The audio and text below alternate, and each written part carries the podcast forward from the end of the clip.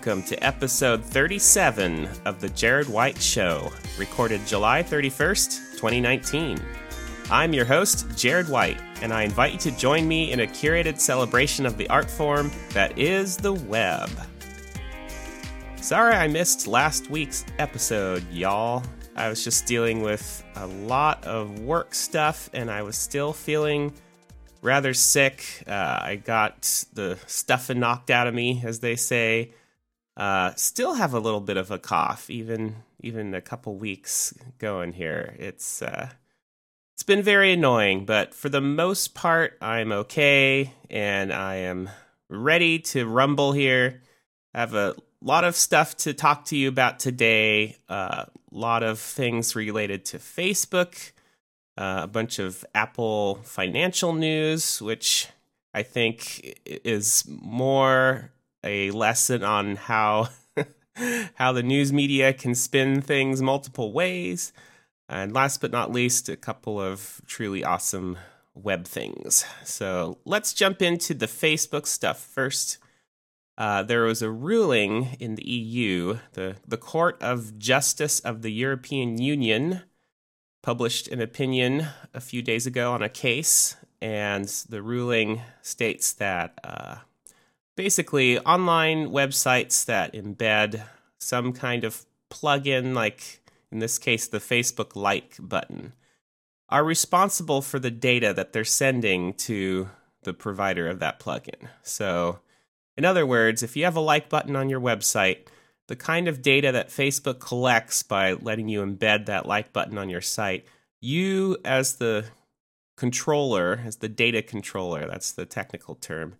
Uh, you as the as the uh, website publisher there, you you are a joint data controller along with Facebook, and as a data controller, you are liable to protect your users' data and to ensure that you're complying with all of the uh, data protections that are in the EU now. So, this is a big deal because basically, website publishers, by and large, have just kind of waved their hands and acted like they're not responsible for protecting their users' data, privacy, and so forth. Uh, in the sense that uh, they can just embed all of these trackers and all of these plugins, all of these scripts and they can just kind of wave their hands and say, you know, well, those don't belong to us. Those are provided by other companies. If you're worried about your privacy, talk to them. And the EU is saying, nope, you're publishing a website. You're choosing to embed these social plugins and, you know, other things like trackers, whatever. You're you're choosing to make these decisions about how you architect your website. You are responsible. You are the responsible party here, along with others to ensure that your users' data is being protected, your users' privacy is being protected. I think this is fabulous. As a person who builds websites for a living, uh, I feel like many of my colleagues in this industry have also similarly just waved their hands and kind of acted like they're not culpable here in this surveillance web that we've built. Uh, and it, it really is up to the web developers in the end. You know, the people like us who build the websites, who who code these things, who allow all these scripts to get inserted, who allow all these plugins to get inserted. You know, we we can say whatever we want about oh it was marketing's decision or oh i'm just you know doing what i was told to to add here to what, what i was told to build here you know it's the biz people figuring out all that stuff nope nope, nope, nope, nope. That that that's the excuse that everyone always uses when they're part of a regime that is doing nefarious things. Well, I'm just doing what I was told. Well, I'm I'm just, you know, I'm just implementing the things they're telling me I need to implement. We need to fight back, people. If you're part of the industry that builds websites, it is up to you to inform and to educate the people you're working with about what it is that they're requesting. And, you know, I haven't always done the best job of this. I'm the first to admit, but but I'm really trying. Um, I've I've talked to some clients. I, I honestly have, and informed them that I don't think we should, you know, add or or even keep some kind of social plugin. I remember one website in particular. I was working on a, a redesign of a past website I built for them, and in the past website, down in the footer, there was a big Facebook like page widget where you could like the page and it would show other people like the pages and all that kind of stuff. And I told them, I think in this redesign, we should take all that out and we can just have a little Facebook icon. And if they click that, they can go to Facebook and then they can do whatever they want, like the page and so forth from there. But we shouldn't embed this stuff on our own site. Uh, and they were cool with that. They they acknowledged the the risks of having that sort of thing embedded on the site, and um, so we were able to to take that off. Um, you know, if if they had wanted to push back, if they'd wanted to have a fight, um, you know, maybe I would have acquiesced in the end. They are the client, but you know, at least I would have had a fight. I really would have pushed to uh, protect the people that visit their site, you know, and and respect the user here. Um, there's other situations recently where I've encouraged people not to use Google Analytics, where I've said maybe maybe we can use a different analytics package, or you know, what are what are you even trying to do with your analytics? I, I think sometimes uh, this isn't these kind of decisions aren't born of malice. It's just sort of born of inertia. It's like people are told, "Oh, you need Google Analytics on your site so you know what's going on." So people just kind of go, "Okay, let's just put Google Analytics on." Um, but I have clients that have in the past that have put Google Analytics on their sites and then they never look at it and they never act on any of the information that's there. So what's the point? Like if you go on there and find out, oh, 200 people viewed this page versus 5,000 people viewed that page, like who cares? Who who cares in the end unless you understand what that data means and you're going to act on it. And you know, for for smaller sites, for for a small business that already knows the audience that it's trying to reach and who's visiting its site. Uh, and you know, if, if, they don't have some kind of specific marketing or SEO plan in mind, those analytics just don't really mean much anyway. So, first thing is, why are we even adding this? Secondly, if we are adding this, is there a way to add this that protects user privacy? So, there are analytics packages out there that are not Google Analytics, open source that you can install on your own server and that's what I'm recommending to clients more and more these days, those kinds of solutions. Anyway, uh, end of rant. uh, the bottom line here is that uh, Europe is taking great steps to, to really crack down on this proliferation of, of plugins and scripts and all these things that get embedded on websites by forcing website publishers to think through what it is they're doing and how they are putting the user first and foremost in their mind and I think this is absolutely fantastic. Something interesting happening here in the United States as well. Senator Josh Hawley, a Republican from Missouri, is uh, introducing an act called the Social Media Addiction Reduction Technology Act, or the SMART Act. Uh, and I'll just say right off the bat, I don't think this act has any chance of passing whatsoever, or certainly not in the form it's in. Um, but I appreciate what he did here, and I think it's worth reading through the act. It would basically uh, ban some quote unquote dark patterns that you see on a lot of uh, social media and not entirely uh, ethical news sites out there. Uh, things like autoplay videos, things like endless scrolling. The, the endless scrolling thing in particular that that actually really bothers me. I really don't like infinity scrolling or endless scrolling. Uh, as a web developer, I tend to try to avoid that kind of pattern in general for for any sort of list of things that could go on very much. You know, I prefer an actual button that says, you know, load next or load more or next page or something like that. You know, if you've scrolled for a while and you've looked through a bunch of stuff, I think you as the user should be should be asked, "Hey, do you really want to see more stuff or are you good now?"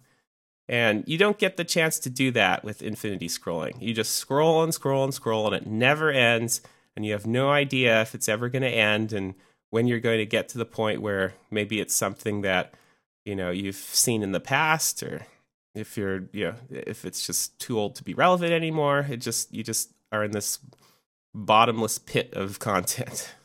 again, while I don't think the Smart Act here has any chance of passing, I think it's great the way it calls out some of the dark patterns that get used on websites. Another thing is is uh, sort of UI design where you have some kind of checkbox to opt into something nefarious and sneaky, and the the option or the checkbox to to not opt in or to opt out is is smaller or in some kind of different font size or whatever that makes it very hard to to see in comparison to the one that opt in. Uh, this act says that you know if you have two different options to opt in or to opt out of something, they need to be the same size, they need to be prominent, they need to be clear and right next to each other, and you know not trick users into just opting into stuff. Uh, so I think I think this act is a great starting point for discussion. I think web designers really need to take a look at what's under fire here and think through the, the kind of dark patterns that they might be encouraging. Uh, so there's a link in the show notes to this smart act. I encourage you to read it. So to sum up, web designers, developers out there, we can do better. We can do better as an industry. We can design better websites. We can design better apps. We can respect users. It's possible. And quite frankly, if you're not willing to do that, if you're trying to use all these dark patterns, and if you're trying to collect all this data you don't really need, and users don't really understand what you're doing with it, uh, you will come under fire politically. That this is the era we're in now. If you're gonna not treat your users well as a provider of content, as a provider of apps, whatever, uh, you're gonna you're gonna get the crackdown politically, and I think this is a good thing. I think the tech industry is desperately in need of a course correction, and so I'm I'm encouraged to see these kinds of developments. All right, so next up, a bunch of Apple news here because they just announced all of their third quarter 2019 results. And as always, sixcolors.com has done a great job breaking down the results into a whole bunch of charts and really showing you visually what's going on with Apple's financials. So I encourage you to check out that link in the show notes. Uh, the long story short, Apple had a really good quarter, but the continuing decline of the iPhone business is uh, concerning some folks. But uh, the, the the thing that's actually kind of amazing is as iPhone revenue declines, all of other all the other businesses that Apple's doing are are on an upswing. And so I think, you know, you you have to be you have to be a smart investor here. The the the not the not smart investor, I would say, just sees that iPhone number going down and goes, "Oh my god, the sky is falling." Uh, but if you look at what's going on in all of Apple's other businesses, you know, the Mac, the iPad, wearables like Apple Watch and AirPods, uh, the App Store, uh, new services coming out like Apple TV and so forth. Um, Apple's really firing on all cylinders right now. And so I think in the long run, this is really great because, you know, the, the ideal the ideal company is one that has a whole portfolio of products. And if any one product line dips down, you kind of want the other product lines to, in some way, pick up the slack. And that's what we're seeing right now. You know, Apple has a whole bunch of different product lines. The, the iPhone is just one of many product lines that Apple has. And while the iPhone product line is, you know, not currently in the massive growth trajectory that it's been in the past, um, you know, it's still a good business, obviously. Um, but uh, all the other businesses are doing quite well. So let, let me just uh, highlight a few uh, quotes here from the transcript. Um, talking about wearables, Tim Cook said it, it was another sensational quarter for wearables, with growth accelerating to well over 50%. Over 75% of customers buying Apple Watch in the June quarter were buying their first Apple Watch. I think this is a cool stat. That that I'm going to read that to you again. Over 75%, that's 3 quarters, folks, of customers buying Apple Watch in the June quarter were buying their first Apple Watch. So that means there are a lot of new Apple Watch customers out there. I mean, that's a lot of new customers, not repeat customers, new customers. So that means the Apple Watch is really a smash hit product, and you don't see that reported a lot in the news media. You don't see headlines about what an incredible hit the Apple Watch is. What what a breathtakingly successful product the Apple Watch is. And I, I don't I don't know. I I think I think this is part of the somewhat of the malaise out there that you know ever since Steve Jobs passed away and Tim Cook took over, there's just been this sort of underlying narrative of oh Tim Cook's boring and he's not a visionary and Apple's losing its way and uh, it's just it's total nonsense, folks. Of course Apple makes mistakes and of course they do some dumb stuff and I'm happy to talk about some of the dumb stuff that Apple's been doing. But the Apple Watch is not dumb. The Apple Watch is a great product. They've done an amazing job with it. Uh, I, I don't. I still have a Series One Apple Watch. I, I by no means have one of the latest generation devices here, and I'm still very happy with my Apple Watch. It it works well. You know, it's a little bit slow because of of its age, but uh, it still works fine. It gets the job done. It does what I need it to do. I'm very happy with Apple Watch as a product. Uh, and and the new the new watch devices are just phenomenal in what their capabilities are. The the kind of things you can do on this tiny tiny little wrist computer. All right, moving along to the iPad. Tim Cook said, "This was our third consecutive quarter of growth, and with revenue up 15% year to date, we feel great about where we're headed with iPad."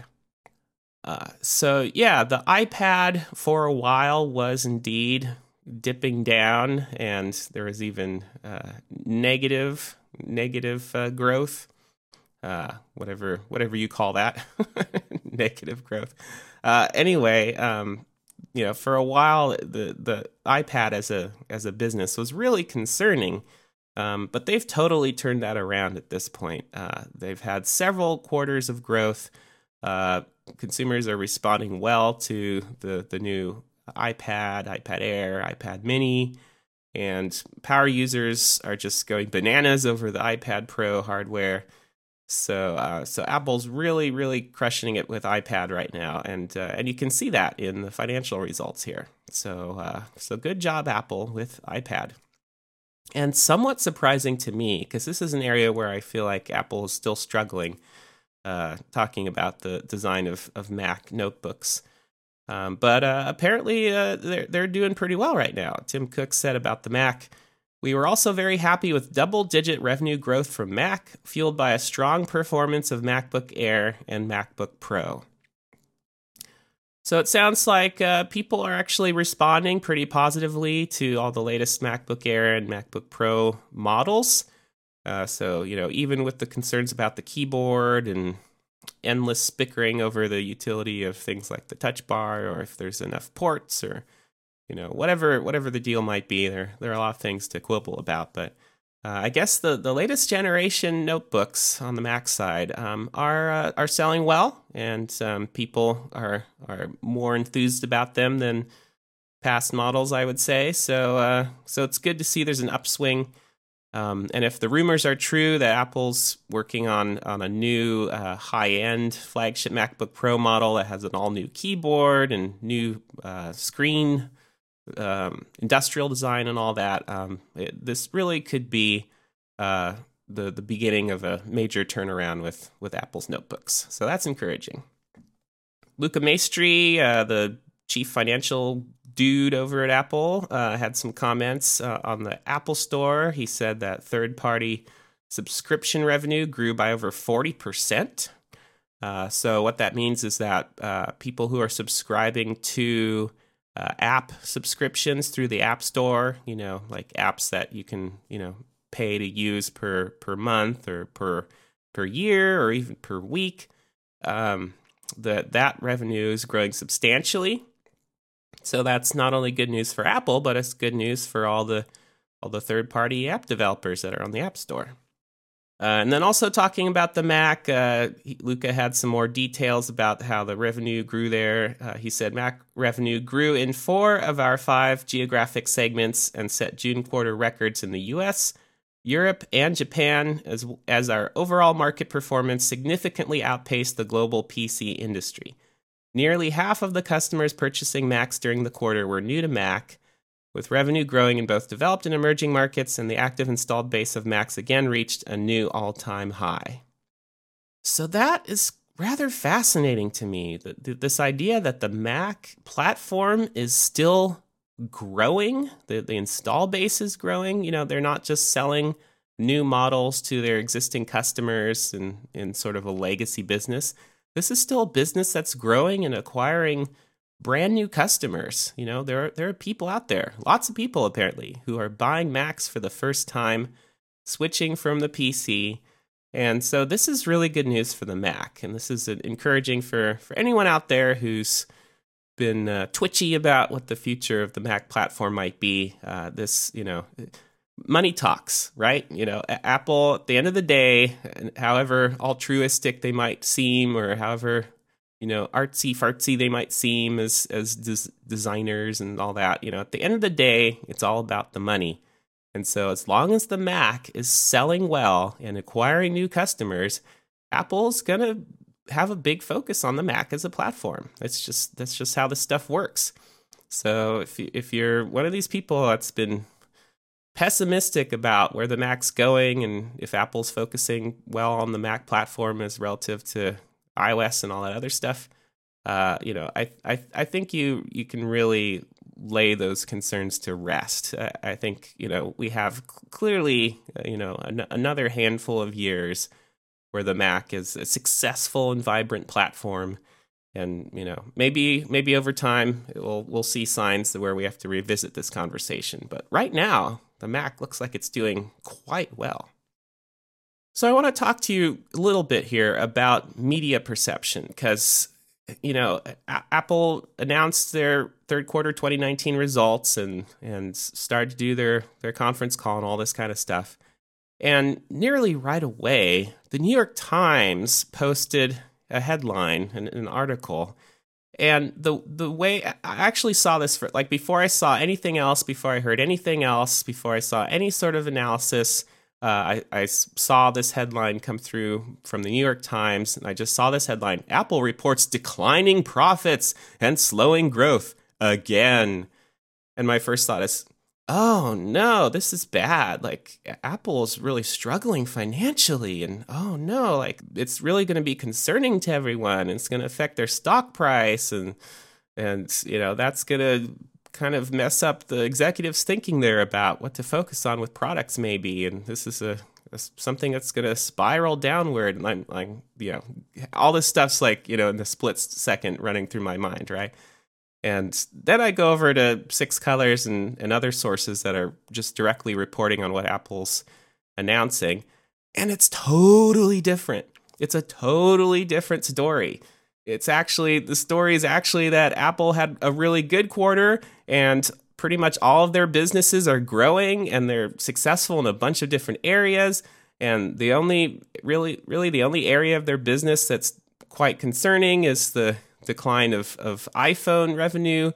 Uh, but you know that decline in revenue was was completely bolstered by all their other business lines. So you know it's it, it, in the long run it might actually be a good thing. It means that apple is more diversified. They they have a, a more balanced portfolio which again like in in non loony apple world like this is a good thing. You want as a business you want to have a diversified portfolio of products. You want to have a bunch of different products and services that are all doing you know well in some measure and you're able to you know kind of weather the the storms of quarter to quarter uh, changes in behavior and you know whatever's going on in the world. Like you know well maybe if this product line goes up over here this other product line goes down over there a little bit but hopefully it all kind of evens out in the end.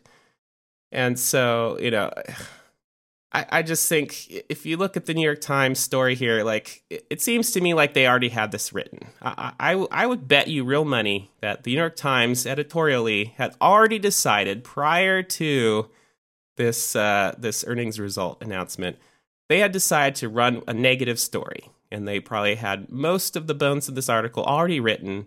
And as soon as the results came out, they could latch onto the one bit of bad news in the results and say, aha, and run with this negative story. And I just think that's absurd. You know, you, you can report, you know, you can fairly and accurately report on the, the, the, the negative aspects of what's going on with the iPhone business at Apple without doing this sensational thing of, you know, declining profits, slowing growth again, and making it out like, you know, Apple is suddenly doomed again or something. It's just, it's completely ridiculous. And this is what really bothers a lot of people about the news media you know, w- without getting into the whole sort of debate about you know mainstream media and and alternative media and you know everyone's duking it out to to claim the the, the moral high ground over truth, but you know clearly when you see a, a prestigious and and top publication like the New York Times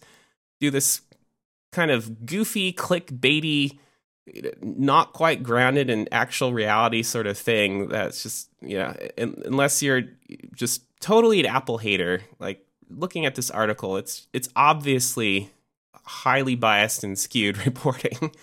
Uh, shame on you new york times shame on you you can do better you can do better than this negative hit piece on apple and it's not just because i'm an apple fan like truly like all you have to do is read this article and then go read coverage of Apple's financial results in a whole bunch of other places, and there's a total mismatch. So, ugh, just super annoying.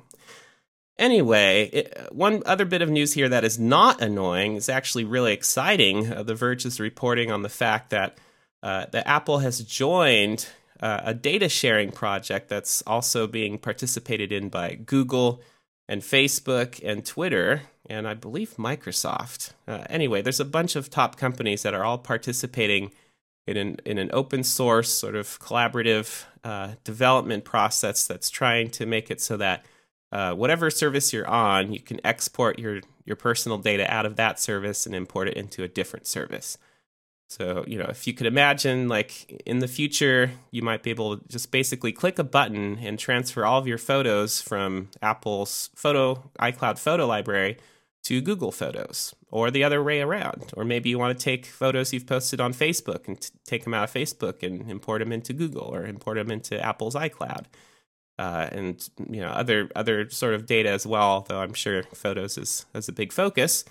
Um, but this is a really good thing because the number one criticism of, of all these major platforms like iCloud and, and Google's uh, cloud and Facebook and all these other services is, you know, you, you put all your data in, but you can't get all your data out. And, you know, technically it's your user data. So why can't you do anything with it? Why can't you transfer it out and close an account one place and open an account somewhere else and import your data there if you want to? Uh, this stuff should be so much easier. So it's really encouraging. It's it's it's actually a really really good step in the right direction to see uh, Apple and Google and Facebook and Twitter and, and other companies collaborating on on you know tools and protocols and so forth to allow uh, all this data transfer to happen at the user's request, of course. So that's it for Apple News. Uh, I'll, I'll, mention very, very quickly here that I've been running the iPad OS public beta for a couple weeks now on my primary iPad Pro device. I have a lot of thoughts about that, but I'll save some of those thoughts, kind of a mini review, for a future episode. Um, I'm having a couple technical glitches with the iPad OS beta, but uh, you know I'm, I'm confident that these things will get ironed out before the final release. And overall, uh, I'm really having a blast. This is such an exciting update for the iPad. Um, but I'll save I'll save all my thoughts for a future episode. So uh, so last but not least today, uh, a couple couple cool little items here I want to share with you. The first is over at Axios. Uh, there's a report about a new transparent display that Adobe has developed. And this this is not a product that anyone can go out and buy right now. This is just sort of a proof of concept, a, a product demo. Um, but Adobe has basically built.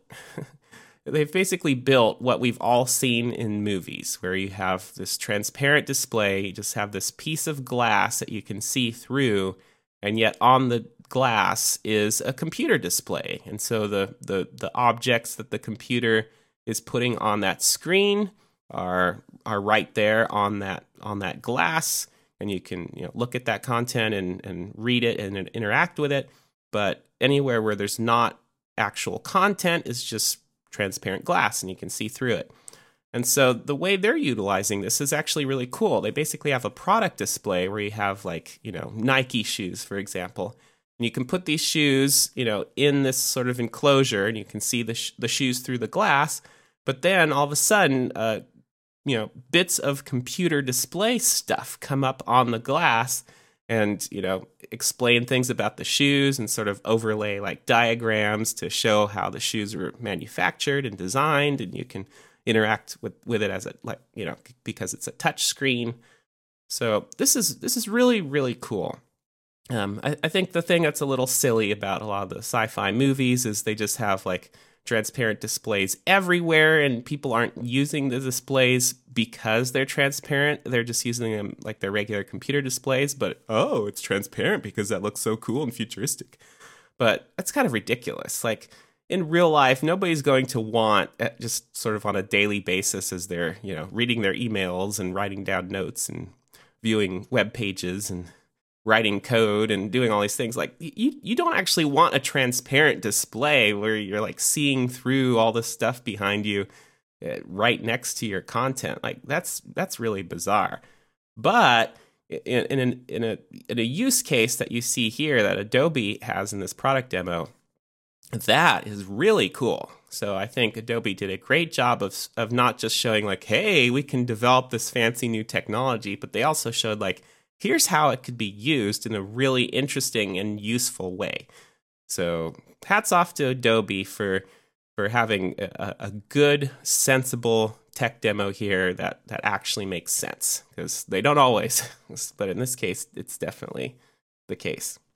And then finally, I have a link here in the show notes to a very funny, very fun video on YouTube. Uh, some some creative netizen uh, clipped out a whole bunch of scenes of Sheriff Hopper from the Stranger Things series on Netflix, and and compiled it together with some captions and some goofy music in the background to make it seem like this is the intro to a show called Hopper PI and it has like a VHS videotape effect on it, so it really feels like you're watching some some cheesy '80s TV show.